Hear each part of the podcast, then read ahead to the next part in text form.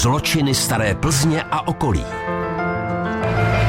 A dnešní premiérový díl nás přivádí do města Domažlice k někdejšímu kinu s názvem Průboj.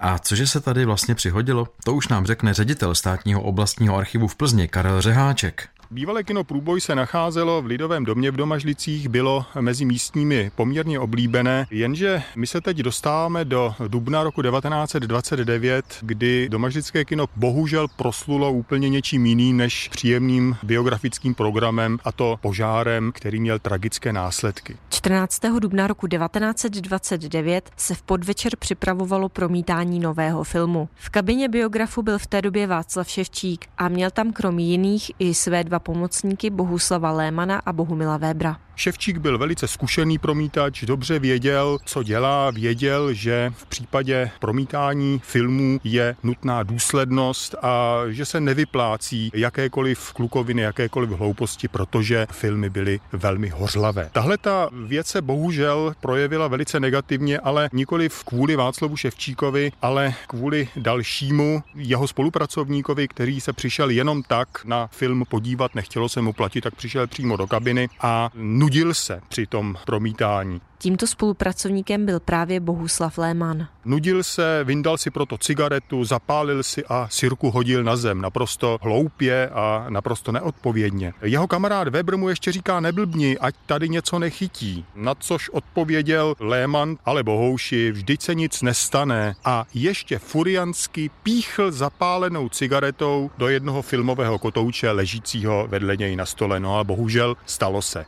Film začal hořet a kdo někdy viděl hořet filmový pás, tak pochopí. Uhašení ohně bylo vyloučeno, Léman se o to sice pokoušel, ale veškerá jeho snaha byla marná. Navíc ve zmatku shodil hořící kotouč na zem, od něho chytli další filmy a následovaly exploze jedovatých plynů. Co se v kině dělo následně? Weber s Lémanem, ti dva kluci, utekli, ovšem další tři v čele s Ševčíkem zůstali v pasti, protože nebylo odkud uniknout. Druhým problémem, který se bohužel toho večera objevil v biografu Průboj, byla ignorace, elementární ignorace bezpečnostních předpisů. Byl zazděn ventilační průduch, chyběla klíčová uniková trasa, takže to se samozřejmě všem těm třem lidem v pasti stalo osudným.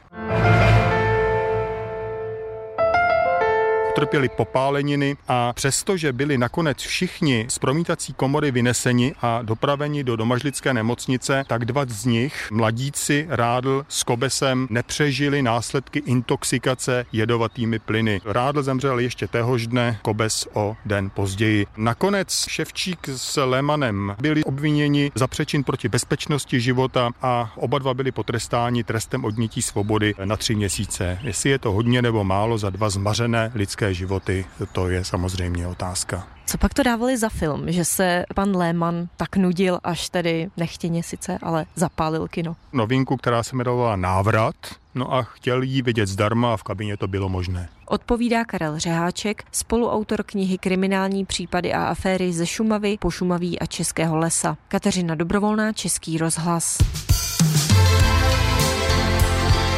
Český rozhlas Plzeň.